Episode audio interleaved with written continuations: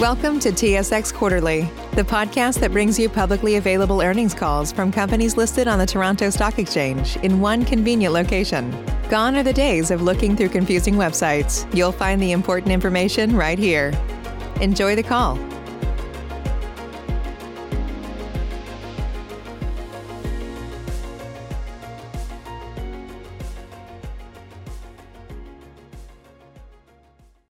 Ladies and gentlemen, thank you for standing by, and welcome to the Premium Brands Holdings Corporation second quarter 2021 earnings conference call. At this time, all participants are on a listen-only mode. After the speaker's presentation, there will be a question and answer session. To ask a question during the session, you will need to press star one on your telephone. Please be advised that today's conference is being recorded. If you require any further assistance, please press star zero. I would now like to hand the conference over to your speaker today, George Paleologou, CEO and President of Premium Brands, and Will Kalutycz, CFO of Premium Brands. Thank you, Mr. Paleologou. You may begin. Thank you, Christy. Welcome everyone to our 2021 second quarter conference call. With me today here is our CFO, Will Kalutycz. Our presentation today will follow the deck that was posted on our website this morning. You can also access it by clicking on the link of our press release issued this morning. As we've had some technical difficulties this morning, I will give it 60 seconds to allow you to download the presentation, which is on our website, dated August 2021.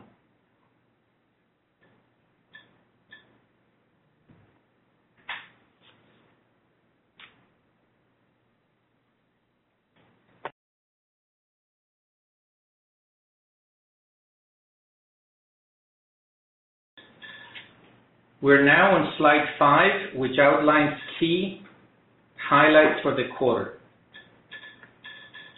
Despite the many challenges facing us, we reported excellent results for the quarter and year to date. In general, food service demand came back strongly during the quarter and is now running at or slightly ahead of pre-pandemic levels. Also, our meat snack, charcuterie, cooked protein, and sandwich platforms are performing well and are ahead of plan. Our seafood platform, which includes Clearwater Seafood, had an excellent quarter and delivered record results for the quarter and year to date. We're very well positioned to capitalize on favorable consumer trends in both retail and food service. We have invested heavily in seafood over the past few years, and our assets, people, and products are best in class. We very much look forward to reporting back to you on our various growth initiatives in seafood as we go forward. We're now on slide uh, six. As you can see, our acquisition pipeline remains very active and robust, and we expect to complete many more transactions in the months and years to come. We're now on slide seven. We're very pleased to issue our second comprehensive ESG report titled Healthy Planet, Healthy Food, Healthy People. We're committed to meeting or exceeding our various goals and objectives stated in the report, including achieving net zero carbon emissions by 2030. Our full ESG report can be found on our website at www.premiumbrandsholdings.com. We're now on slides eight, nine, and 10. Our organic growth is driven by our passion to innovate and disrupt the traditional food chain. We're bringing great quality, new and innovative products to market, and customers and consumers are responding very favorably.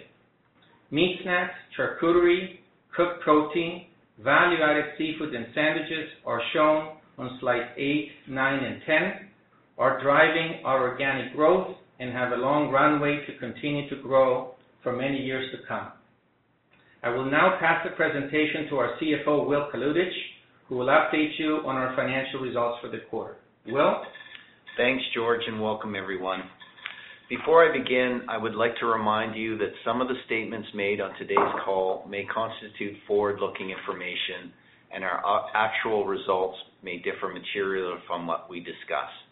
Please refer to our MD&A for fiscal 2020 and for the second quarter of 2021, as well as other information on our website for a broader description of the risk factors that could affect our performance.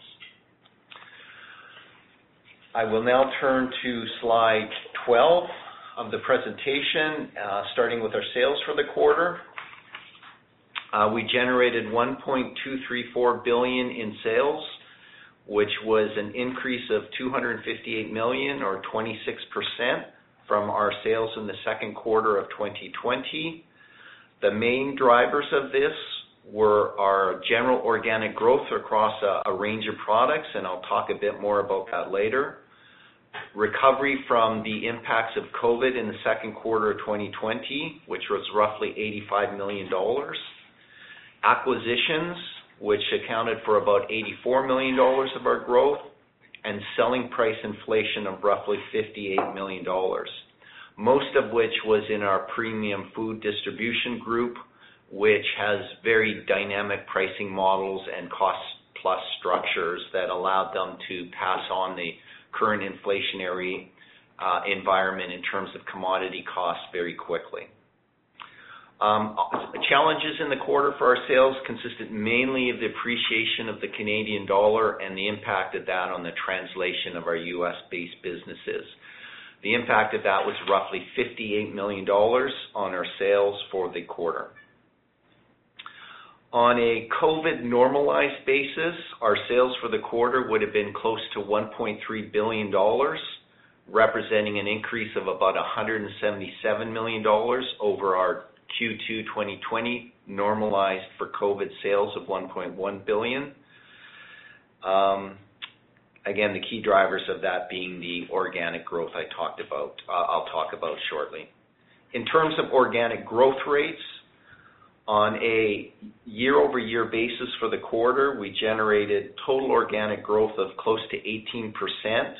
But once you exclude the impacts of the COVID recovery, our overall organic growth was about 9.3%, and that consisted of very strong growth in our Specialty food segment, which generated about 12.5% organic growth, and then a much lower growth rate in our Premium Food Distribution group of about 2.7%, as that group continues to get impacted by uh, the COVID-related impacts on the food service segment.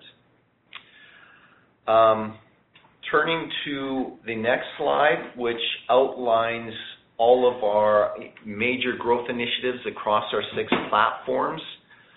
We've highlighted in yellow the key initiatives that contributed to the organic growth in the second quarter. You can see in our Seafood segment, it was two key initiatives, our new Saco facility, lobster processing facility in Maine, and COVID recovery.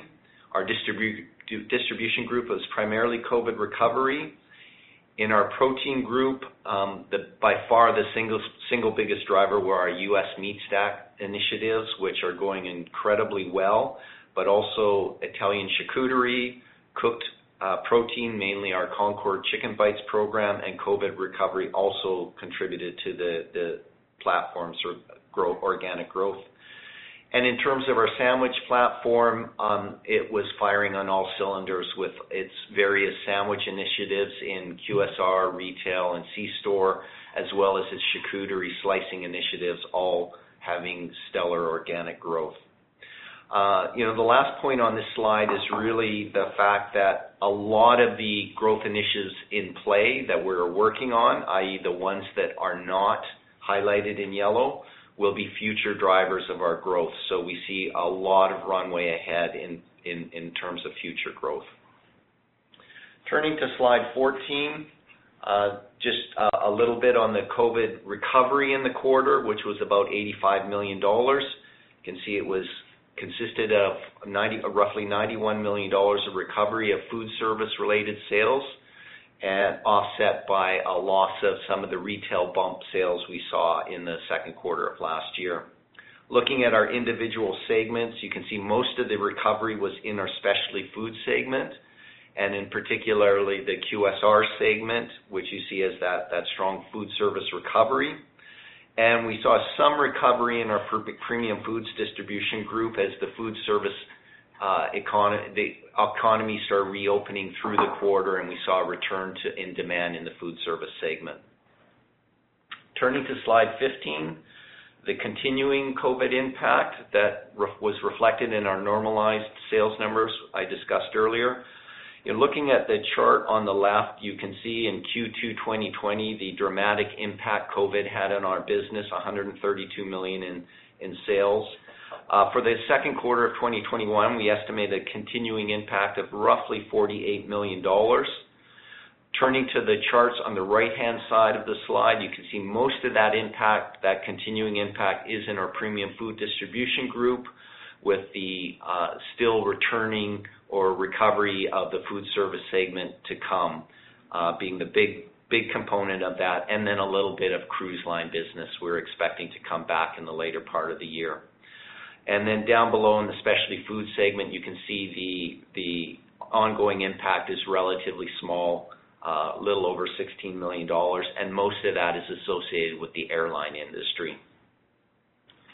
Turning to slide 16, uh, our weekly sales trend. The gold bar being our weekly sales for 2019, the blue bar our weekly sales for 2020, and the green bar our weekly sales for 2021. You can see the momentum of the second quarter has continued strongly into the third quarter.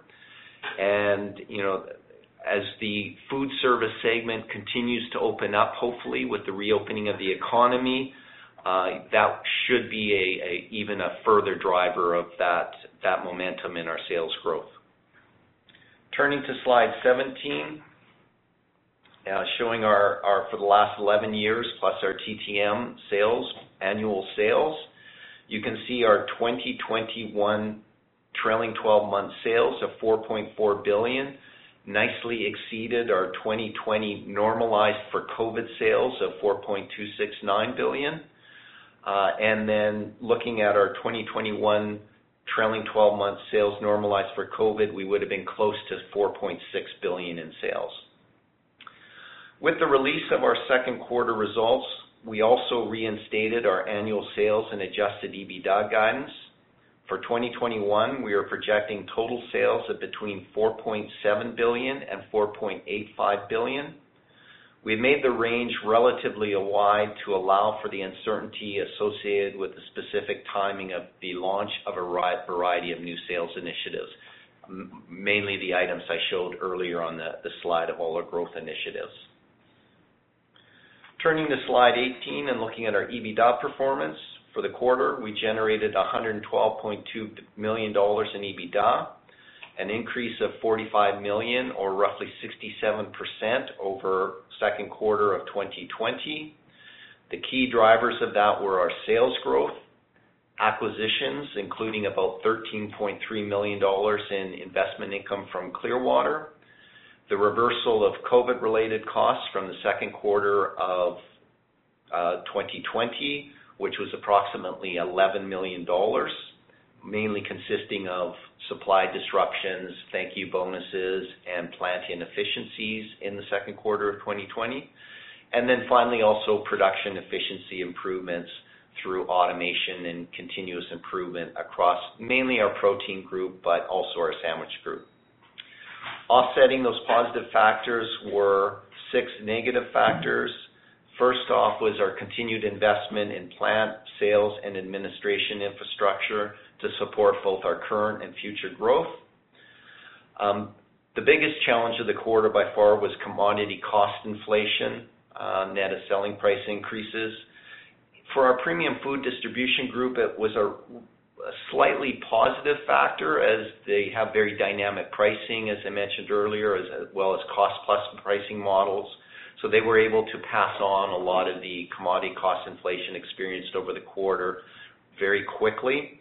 Uh but it was a major impact on our Specialty Foods segment, and in particular, our protein group, which because of the nature of their business and dealing with uh, a number of retailers, there's generally a time lag associated with putting through the price increases needed to address the rising commodity cost environment. Uh, also, there was some wage inflation in the the quarter, particularly in our U.S. sandwich businesses, as they're addressing some of the tightness, labor tightness in that market. And then also the translation of our U.S. businesses into Canadian dollars uh, was impacted by the stronger Canadian dollar. And rounding out the list was a bit of incentive-based compensation accrual increases and some general cost inflation.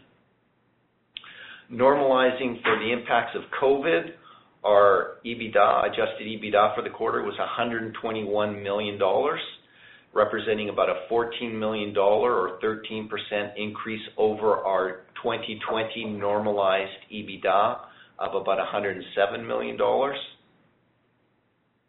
In terms of EBITDA margins for the quarter, it was 9.1%, which was below our expectations, primarily due to the commodity cost impacts.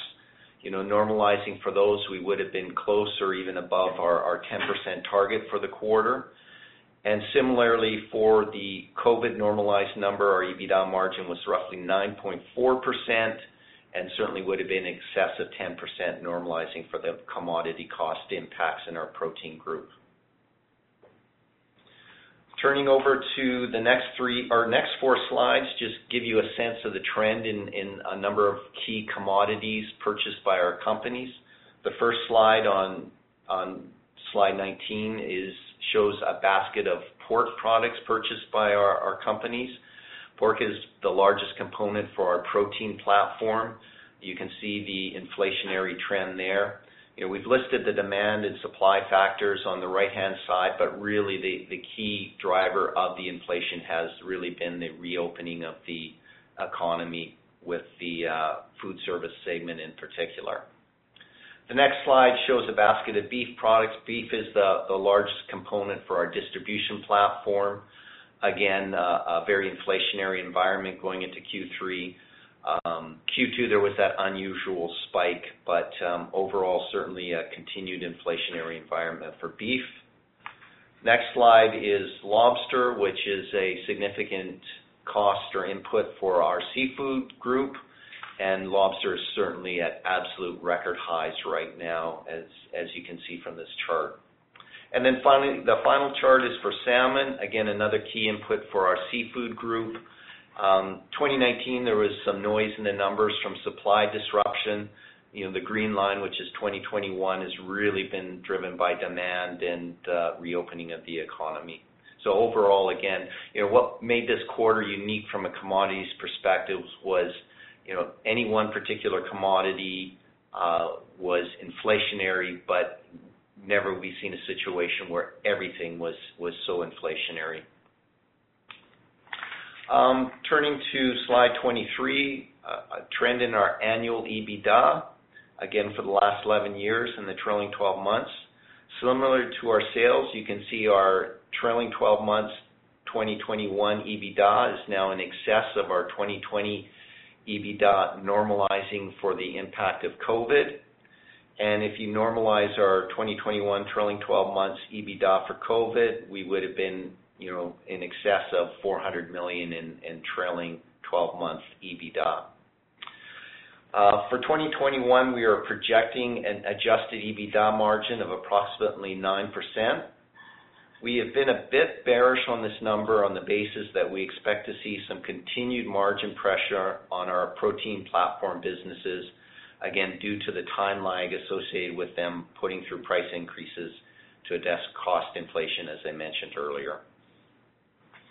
Turning to slide 24, our earnings for the quarter were 53.5 million, an increase of 32.3 million or 152% from the second quarter of 2020.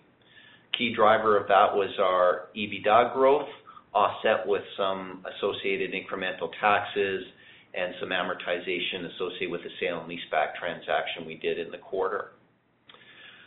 Normalizing for COVID, our earnings would have been 60.1 million for the quarter, representing a 14 million dollar increase or roughly 31% over the 2020 COVID normalized number. In terms of EPS, for the quarter, we generated dollar 1.23 per share in earnings per share, a 0.66 per share or 116% increase over the second quarter of 2020. On a normalized basis, our EPS was dollar 1.38, representing a 0.15 per share or 12% increase from the normalized Q2 2020 number. Uh, turning to slide 25, a little bit about Clearwater. Um, certainly our most significant capital allocation we've made yet. Um, Clearwater continues to generate very strong momentum in their business. You can see their sales are nicely up, uh, roughly 33 million or 31% from the second quarter of 2020 to 139 million. Key drivers of that, or the key driver of that really was the reopening of the economies, particularly in North America and in China. And that was offset a little bit by some uh, deflationary impact of the stronger Canadian dollar, as a lot of their sales are in US dollars, as well as some continuing impact on their whelk business due to some COVID-related inventory issues in their key markets. From an EBITDA perspective, Clearwater generated 28 million dollars for the quarter, up roughly 14 million dollars or 96% from the second quarter of last year.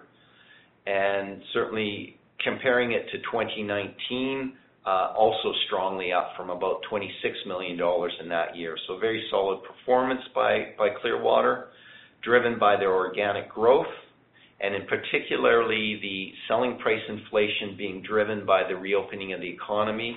Because unlike uh, many of our other business, because Clearwater is a harvester of many of its species and has a relatively fixed cost, that inflationary impact pretty well flows directly to their EBITDA. So a very positive contributor to the quarter. And then also some good, strong operation efficiencies, um, generally relating to less at-sea days resulting from better catch rates. Offsetting that was the negative Canadian dollar. Similarly to the selling price inflation, the impact of the dollar flows straight down into their EBITDA, and so the translation of the US dollar sales obviously was a negative. Also, for the products they do procure, those were higher, driven by the commodity cost inflation, and then also some increased uh, incentive accruals. In terms of net earnings for the quarter, Clearwater generated 2.5 million. Our 50% equity interest in that was roughly 1.2 million, which is well ahead of our expected plan. Uh, we expected uh, negative uh, equity earnings for the quarter in our original business plan. So Clearwater doing very well and nicely exceeding the plan built into our IRR modeling. Turning to page 26, in terms of capital allocation. For the quarter, we allocated uh, just a little over 100 million in capital. Uh, 16.5 million of that was to our 35%-40% owned REIT structures, which associate with the sale and leaseback I mentioned earlier. And then we spent about 82 million dollars on, or allocated 82 million dollars to new capital projects, namely the expansion of our Hempler's facility um, to add additional meat snack and premium processed meats capacity, uh, expansion at our Alberta operation to increase their meat snack capacity, the addition of two automated lines in our sandwich plants, both for capacity and production efficiency improvements, and then finally, the expansion of our Buddy's sandwich plant in Minnesota. In terms of actual expenditures for the quarter, we spent roughly 44 million dollars on IRR 15% base projects, again, 16.5 million for the REIT, and roughly 25 million dollars for project CapEx. And again, these are all projects that we expect to generate at least a 15% internal rate of return after tax, unlevered, and usually using a 10-year plus business model. Subsequent to the quarter, we allocated another 110 million for two acquisitions, one which closed subsequent to the quarter, Mermax, a Quebec-based food manufacturing and distribution business, and then Maid-Rite, which we have a signed agreement, and we're just going through the conditionary closing conditions before it can be completed. Uh for for the year to date so far, we have allocated roughly 931 million dollars in capital and spent 725 million of that. Turning to slide 27, our liquidity. Our balance sheet continues to remain strong with our senior debt to EBITDA ratio at 2.1 to 1, which is below our long-term targeted range of 2.5 to 3 to 1, and our total debt to EBITDA ratio of 3.4 to 1, again, well below our long-term targeted range of 4 to 4.5 to 1. Our unused credit capacity at the end of the quarter was roughly 470 million dollars, giving us great flexibility to continue on with our various capital allocation strategies. And turning to the final slide of the financial update, our free cash flow. We generated record free cash flow of the quarter of 238 million dollars. This is roughly a 50 million dollar increase over our 2020 free cash flow, uh, driven a lot by the drop-off of the second quarter of 2020, which was severely impacted by COVID. From a free cash flow per share, we generated 5.79 dollars for the trailing 12 months, a record again, a record level, up 0.92 per share or roughly 19% from 2020. Our payout ratio for the trailing 12 months was 43.6%. If you normalize this for total shares outstanding versus weighted shares outstanding at our current new dividend rate, our payout ratio would have been 46.5%. With that that concludes the financial update, and I will now turn the call over to Christine. Christy? At this time, ladies and gentlemen, if you would like to ask an audio question, please press star, then the number one. Once again, that is star, then the number one for any audio questions. Our first question comes from the line of Derek Lessard. At Parker, our purpose is simple. We want to make the world a better place by working more efficiently, by using more sustainable practices, by developing better technologies. We keep moving forward. With each new idea, innovation, and partnership, we're one step closer to fulfilling our purpose every single day. To find out more, visit parker.com/purpose. Parker, engineering your success. Hi, Derek. Mr. Lessard, your line is open. Oh, sorry about that. I was on mute, guys. Um, it seems like uh, you guys did a great job, or at least you were pretty successful in pushing through some price. Um, just wondering, number one, um, if you've experienced any customer pushback, and number two, I was just wondering, do you think the additional pricing actions that you've taken are going to cover Uh, most of the inflation in the system right now? Yeah, Derek, you have to remember a couple of things. As we said at the uh during the last uh, conference call, um, the majority of our business is um, either cost plus, you know, for example, our sandwich business is generally cost plus. Um, the uh, food service, the premium distribution side of our business tends to be very dynamic. Pricing tends to be very dynamic.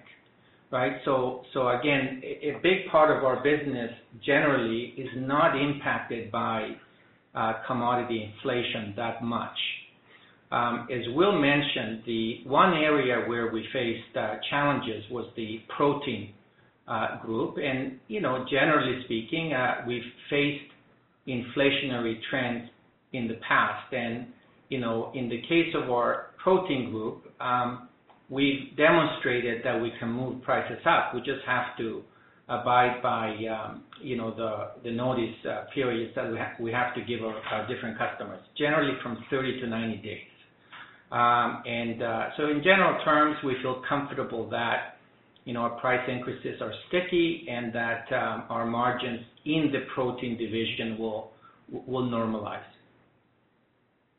Okay. And that's helpful. And uh and how do you guys feel, or what's your view on the um on the on the current outlook of of the inflationary pressure? Well, our sense, again, it depends on the different uh, commodities, uh, uh, Derek. And as you know, you know, there's a number of factors that that drive the commodity pricing. Uh, to tell you the truth, we don't spend a lot of time trying to predict uh, the market. Um, in general terms, we, you know, we're disciplined. We we follow uh, commodity pricing and, um, you know, we are, um, you know, at the premium end of the spectrum. We would like to think that consumers buy our products for reasons other than price. And um you know, generally speaking, we try to run our business in a as dynamic an environment as possible when it comes to pricing. So we tend to push uh, prices up when commodities go up and then bring them down, of course, as commodities come down. Okay. And one last one for me. Um, just maybe if you can comment on uh, the labor situation, um, how you're dealing with it in your various uh, facilities throughout North America. Yeah. So labor uh is a challenge for um a lot of our facilities, a lot of our businesses. It's it's a challenge for a lot of industries uh today in uh in North America. Um you know, again, you know, we are dealing with these uh issues um uh effectively. Um there's not a lot of labor around uh willing to to work these days. Um you know, in some cases, we're working diligently to encourage the different governments to allow more immigration into uh into North America. Um we are you know, different businesses have different uh initiatives. Community engagement in in certain communities that we rely on for for labor. Again, various initiatives in place. As I, you know, as I said earlier, very dynamic. Um, it's a challenge uh, for uh, everybody and uh and we're managing. Um, you know, it's uh, it's you know, during the quarter, we've we've we've turned away um, business opportunities because ultimately we have to make sure that uh, we don't overwork and we don't overstress our existing labor. Um, hopefully, that'll pass um, uh, with COVID, I guess, and uh, you know, the labor challenges will diminish. Okay. Thanks, gentlemen. Thanks, Derek. Your next question comes from the line of Martin Landry. Hi, good morning. Good morning, Martin. My first question is on your uh, distribution business. Um, you do mention in in your press release that um, it's been impacted by um, you know a decline in live lobster sales at uh, at retailers. You know, wondering if you can discuss this a little bit more, this dynamic and and more importantly, has this continued post-quarter end? Yeah. So what the impact was on what we call featuring, Martin, where the retailer takes the product and it's a bit of a loss leader for them but drives volume or people into their stores. And because, as I mentioned earlier, lobster prices were at such record highs, retailers cut back on a lot of that type of featuring. So it really is a temporary or transitory impact. But the interesting part and the upside in it is, you know, Ready, which is the primary business that was impacted, continues their procurement. You know, the lobsters don't go away. And so they've actually positioned themselves quite nicely for the back half of the year by putting away a lot of high-quality product, which hopefully will generate some nice sales opportunities with the seasonality of that product, particularly in China. Yeah, it was a negative in the quarter, but we're optimistic in for the year, it's going to be a positive factor. Okay. Thank you. And then uh overall, you know, we're wondering what you've seen so far in Canada. Ontario was shut down for most of uh of Q2, but now it's fully reopened. So have you have you seen a similar uptick Um, in Ontario or in Canada than what you've seen from the reopening in the U.S.? Uh, definitely, uh, particularly um, in the latter part of the uh, second quarter. That was part of what drove our sales growth, of course. Um, you know, generally speaking, as economies open up, in Ontario, in Quebec, in BC, Alberta, et cetera, we tend to see that uh, almost uh, immediately with regards to um, our our food service-focused uh, businesses. So June for us was very very strong when it came to the food service channel. And would you say that, you know, for for this summer, have things returned to a near normal level for for business? Uh, based on the uh, June uh, trends that we saw and some of the current trends that we see, yes. Okay. Yeah. The the the big questi the big question the mark there, though, Martin, will be, you know, food service has different elements to it, and a key driver of food service in the fourth quarter are large events. Mm-hmm. You know, that's still a big uncertainty unknown, right? And how that's gonna play out. So that that's the part that is a big question mark still. Yeah. Understood. Okay. Thank you. Thank you, Martin. Your next question comes from the line of Stephen MacLeod. Uh, thank you. Good afternoon, guys. Hey, Steve. Hi, Stephen. Hi. Um, I just had a couple of questions that I wanted to follow up on. Um, On the organic growth drivers, Will, on that on that chart on slide 13, you have all those um all those uh growth initiatives that are yet to yet to play out. I'm just curious if you can give a little bit of color, and it might be a difficult question, but just a little bit of color around, like, the timing of those growth initiatives, and even if there's a way to quantify what what it might all mean in terms of revenues. Yeah. Well, we're not giving specific. You know, a lot of this stuff is 2022 stuff, Um, we're not talking about guidance for 2022. You know, again, it's it's a broad range, Stephen. All the different things are different timings. Some of them are COVID-related impacts, you know, that have delayed things. Some are just, it takes time to develop these new concepts and brands and products. So it's a real wide gamut of factors. Uh, generally, uh, Stephen, driving towards meeting our our goal in 2023, as we've as we've stated. Yeah. Okay. Okay, that makes sense. And you know, again, the real point we just wanted to say, like, there's, you know, meat snacks, sandwiches, charcuterie, um, some of our seafood initiatives that have been driving our growth are just a part of the formula of what's gonna get us to that 6 billion dollar number. There's a lot of other stuff in the pipeline. Right. Lots of lots of levers to pull on. Okay. Exactly. Okay. That's yeah, that that's great. Um, and then uh, with respect to the margin outlook for 2021, um, you know, just given the the inflationary backdrop, um, I'm just wondering, like, you know, you have a point estimate for a 9% margin, but can you just talk a little bit about what the what the potential goalpost would be around, you know, exceeding that number or potentially falling short of that number? Again, you know, outside of that number, really our focus is 2023 and exceeding that 10% target we set for ourselves. And as we showed last quarter, you know, we're we're well well well into the plan and are very bullish on meeting or exceeding that target. Okay.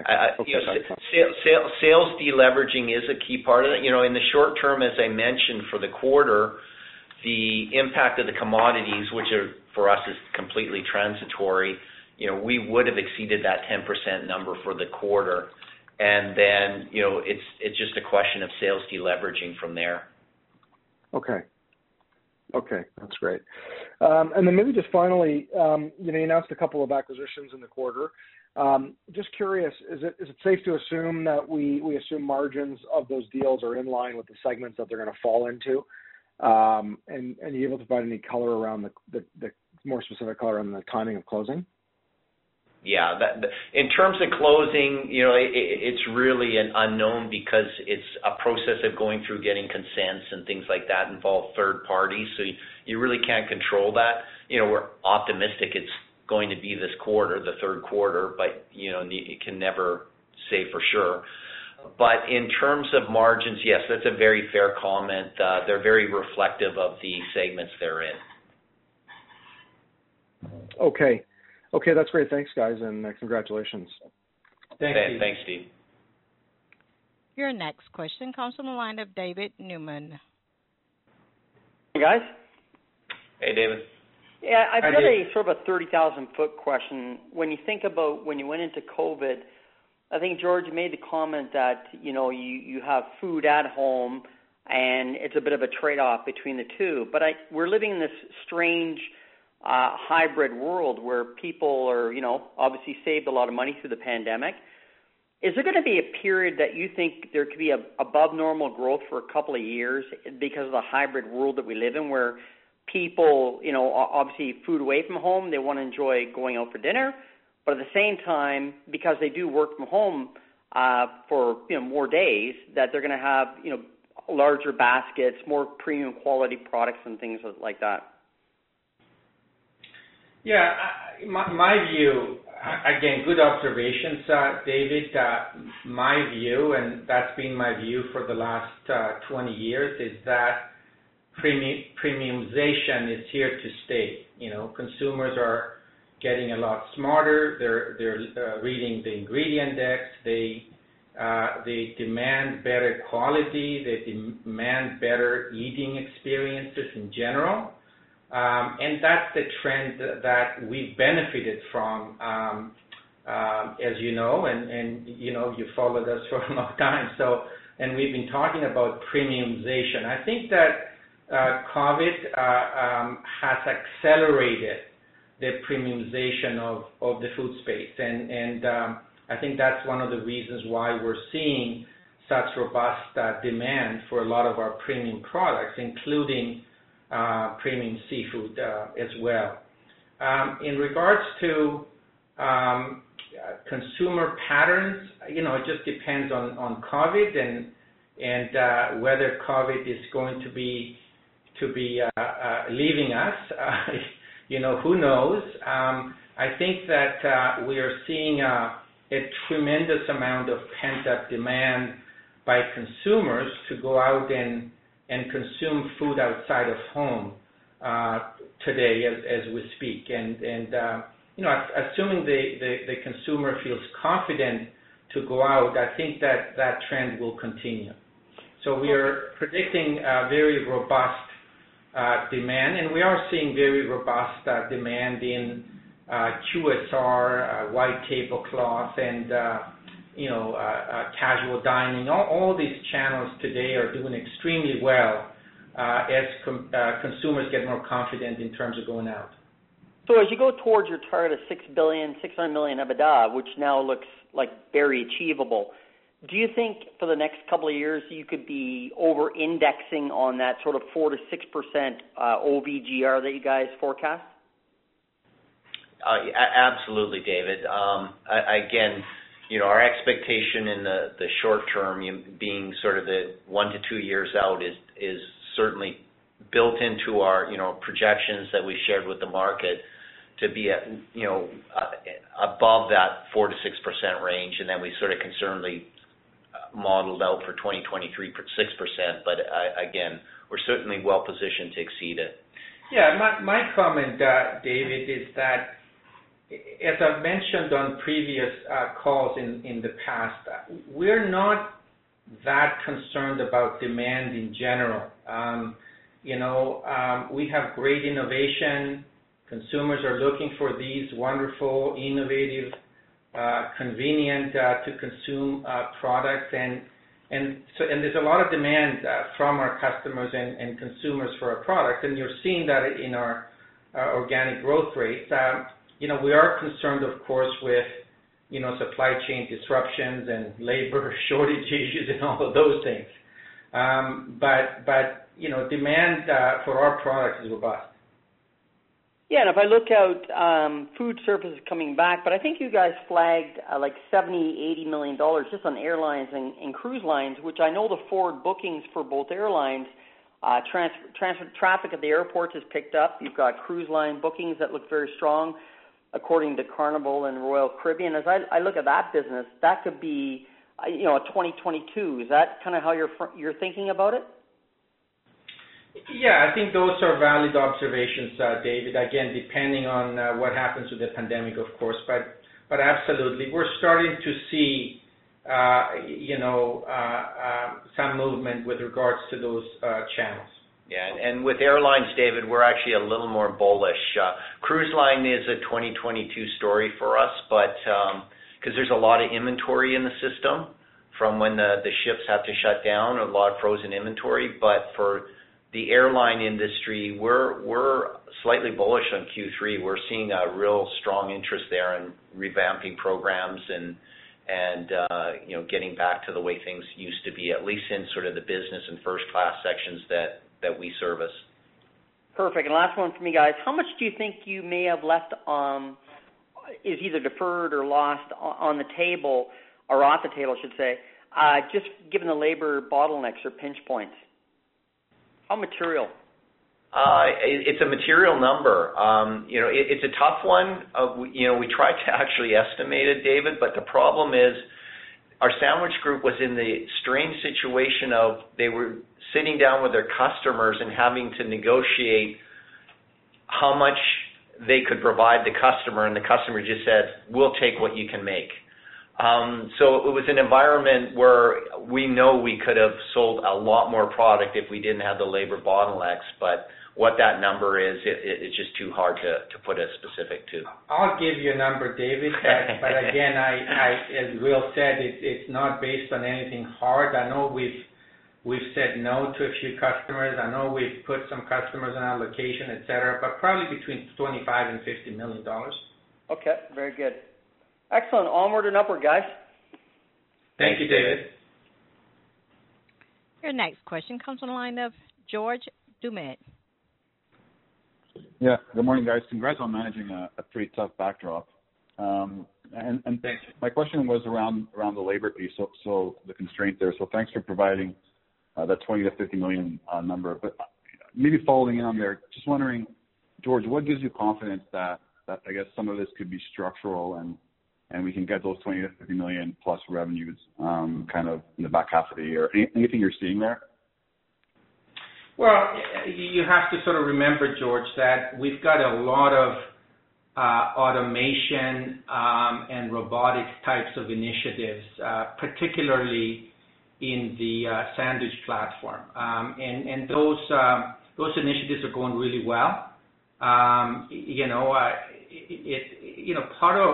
we've talked about uh, some of the competitive advantages of our um, sandwich platform. And part of that advantage is the fact that they provide labor saving solutions for their customers, right? And so if you if you assume that that a lot of the QSRs and a lot of the uh, the restaurant uh, restaurants out there are having labor issues, and they do, they're looking for uh um uh labor solutions, which our sandwich platform is well positioned to provide to them.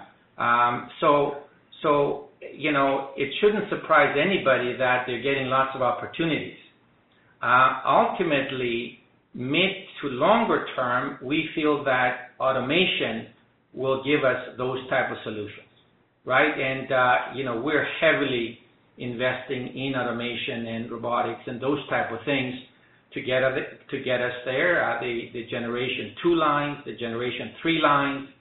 Um, we're actually in the process of um, uh, um, uh, looking at another sandwich facility, fully automated facility to help us keep up with Uh, the growth. So so automation would give us those solutions. And and then and George, I'd add in the shorter term too, we're we're cautiously optimistic that both in Canada and the U.S., as the subsidies go away, immigration opens up, that should help in the more near term with with some of the labor issues. But, like I say, being cautiously optimistic there. Okay, great. And just to follow up on your comment, George, on maybe another sandwich plant. Like, can you talk a little bit about where what end market, what geography, um, what would channel uh, you'd like to see that plant servicing? Well, you know, again, our it's preliminary at this point, uh, George, but it does reflect the fact that, uh, you know, we're seeing a lot of a lot of demand and a lot of opportunities in the in the segment. Our thinking is that it would be near Uh, one of our uh, plants in the U.S. to to make sure that uh you know they share uh, resources and management teams. So it probably will be you know, uh maybe in Columbus, maybe in Phoenix. Okay. Thanks thanks for that. Looks like pork is our kind of our biggest um, exposure to inability to pass through, given that it's predominantly in the protein segment. Um it's it's had a really strong move quarter end. I know there's a lot that goes into that 9% margin guidance, but can you maybe talk to our ability to maybe stock up in terms of inventory, pre-buying, or maybe pass through price before the move? Any any comfort you can give us on kind of that big move in that input? Yeah, that's a tough one, George, because it's pretty hard to go to our customers and put price increases through in anticipation of something. So you're generally always going to see a lag.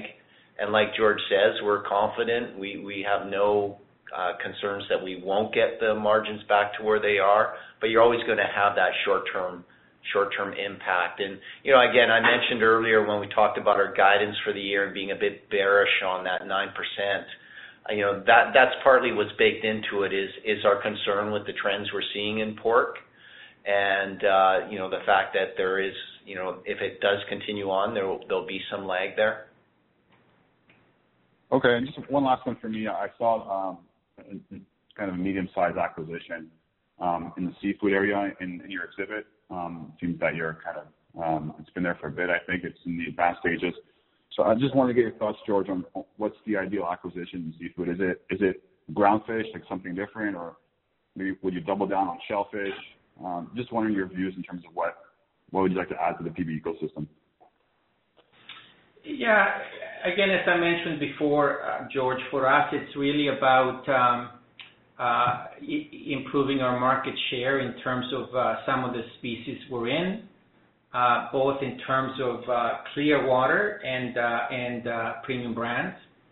Um, you know, I think you know that uh you know we've invested a lot in in the lobster space and and Uh, in the value-added lobster uh, space as well, and doing well there. And um you know, again, it's just just uh, the, you know, in terms of you know, have to look at the species we're in, um, um, and and you know, hopefully finding opportunities where we um we increase our market share in those segments. Um, we also have plans for the West Coast here.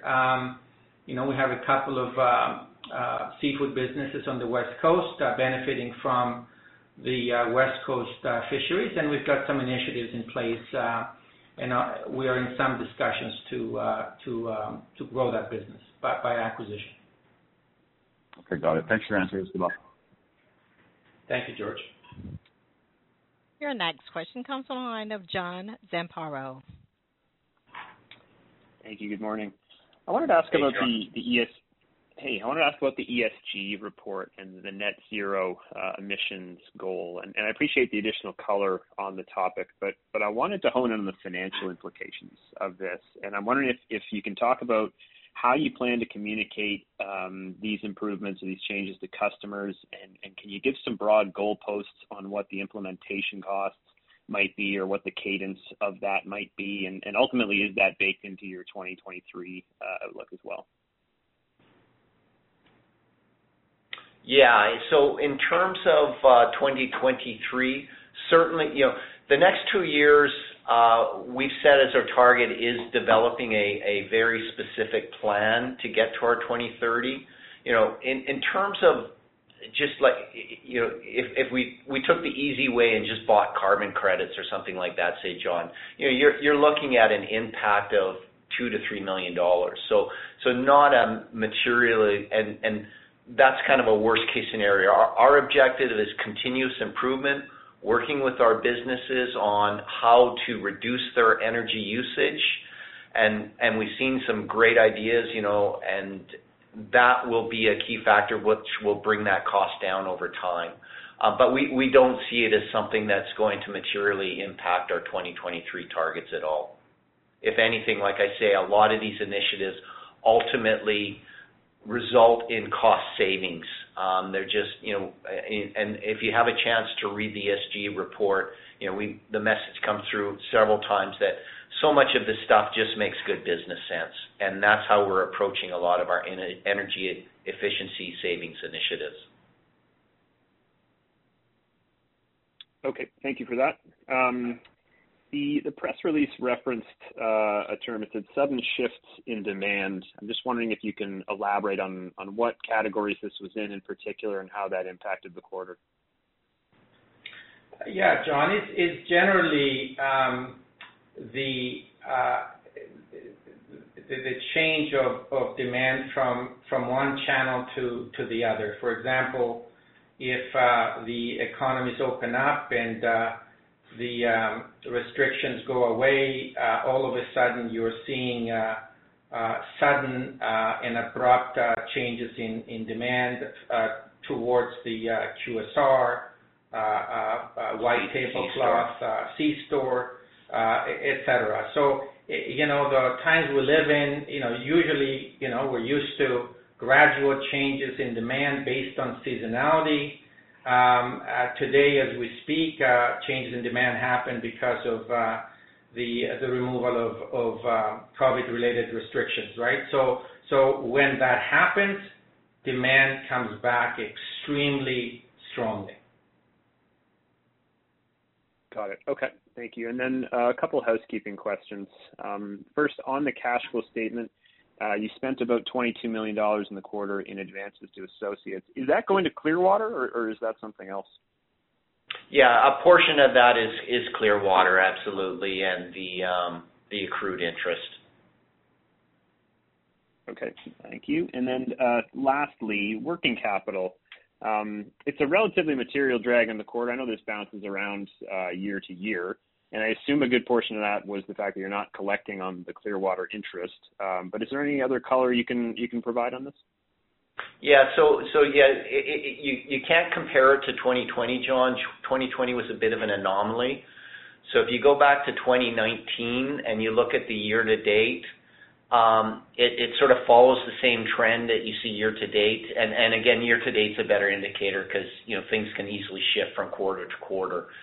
Um, and the difference between the trend between 2019 and 2021 year to date is really two factors. One, it's it's exactly what you mentioned, the Clearwater accrual on the interest, and then the second is just general growth in the business. Okay, understood. That's helpful. That's it for me. Thank you. Thanks, John. Thanks, John.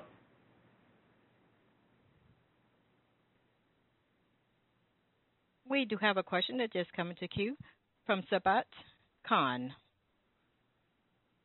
Uh, thanks, and uh, good afternoon. I just wanted to quickly chat on the margin. Hi. Um, just wanted to quickly chat on the margin guide for the year, which is at 9%. You know, just comparing, I guess, to 2019 pre-Clearwater times, Um looks like the operating margin or the operating segment margins are probably a bit lower than 2019. Just wanna understand, is that really just a commodity headwind, or is it just because it's a bit of a transitional year with COVID? Um just wanna understand kind of the bridging the gap or just what the impacts are. Yeah. It's commodity, Saba. You know, again, sales deleveraging has been helping to offset some of the commodities impact. Otherwise, you know, if we'd been at the same sales levels as 2019, you would have seen a much more negative impact on the margins. But it is definitely commodities. Okay. And then, so I guess the 10% guide sort of by 2023 implies that the commodities are probably at more normalized level. And I know, would there be need for some additional operating leverage in there as well? Yeah. In terms of the 2023 objective, again, we, you know, in a normalized commodity environment based on the expectations, the modeling we've shared with the market in the past, we expect to exceed that 10% quite nicely, Um, giving us some flexibility that if if there is sort of some sort of commodity issues, we should be able to absorb that and still hit our 10% target. Okay. And then just uh, one quick one. I think back when the IFRS 16 came in, the quarterly impact was about, I think, 8 million dollars. Just wanna check what that might be today, given the sale-leaseback recently or any other changes in the business. Sorry, sorry. Can you you you cut out there towards the end, Saba? Can you say that again? Yep, just the uh, the IFRS 16 uh, impact on the EBITDA line. I think when the impact started in 2019, it was about eight million a quarter. Would you have the current number where that might be today? Um, again, you can pull that out of the statement of cash flow. Um, I don't have the number off the top of my head, but you know, I, I would guess it's probably today in the 13, 14 million dollar range. But uh, again, that falls out of the cash flow statement, and I, I can walk through with that with you if you want after the call. That'd be great. All right, thanks very much for that. That's it for me. Okay, thank you. Your next question comes from the line of Kyle McPhee. Hi, guys. Just one quick one. So specific to the Clearwater lobster business, I know the integration is well underway with your lobster business. I'm just looking for an update on when you will start flowing the entire Clearwater business through your P&L, full consolidation, you know, contrasting the equity method for the rest of the Clearwater business. I know that was on the come. We're just looking for a timing update when we'll see that. Yeah, sure. And and and Kyle, so in terms of the Clearwater lobster business, the commitment or the structuring is we will be getting 10 million of EBITDA out of out of Clearwater to compensate us for that business. In terms of the specific structure of that, uh, we're still modeling out what the best way is. You know, our Ready Seafood team and our Clearwater teams have been working together on what parts make the most sense, what parts should stay, what parts should be moved over. So that process is, ongoing, and it, kind of got delayed a little bit by the chaos in the industry over the last three or four months. So you know, we still want to have that issue dealt with before the end of the year, but I, I unfortunately I don't have much more of an update for you on it than that. But the coordination uh, of the lobster business between the two groups, um, uh, Kyle, is going really well, very well. Got it. Okay. And I guess it's fair to say your guidance for the year would not include that 10 million of EBITDA or the, you know, the back half contribution? No, no, you are correct. Okay. All right. That's it. Thanks, guys. Thanks, Kyle. Thanks, Kyle. Mr. Paleologou, or do you have any closing remarks? I'd like to thank everybody for attending and have a great summer. Ladies and gentlemen, this does conclude today's teleconference. You may disconnect at this time.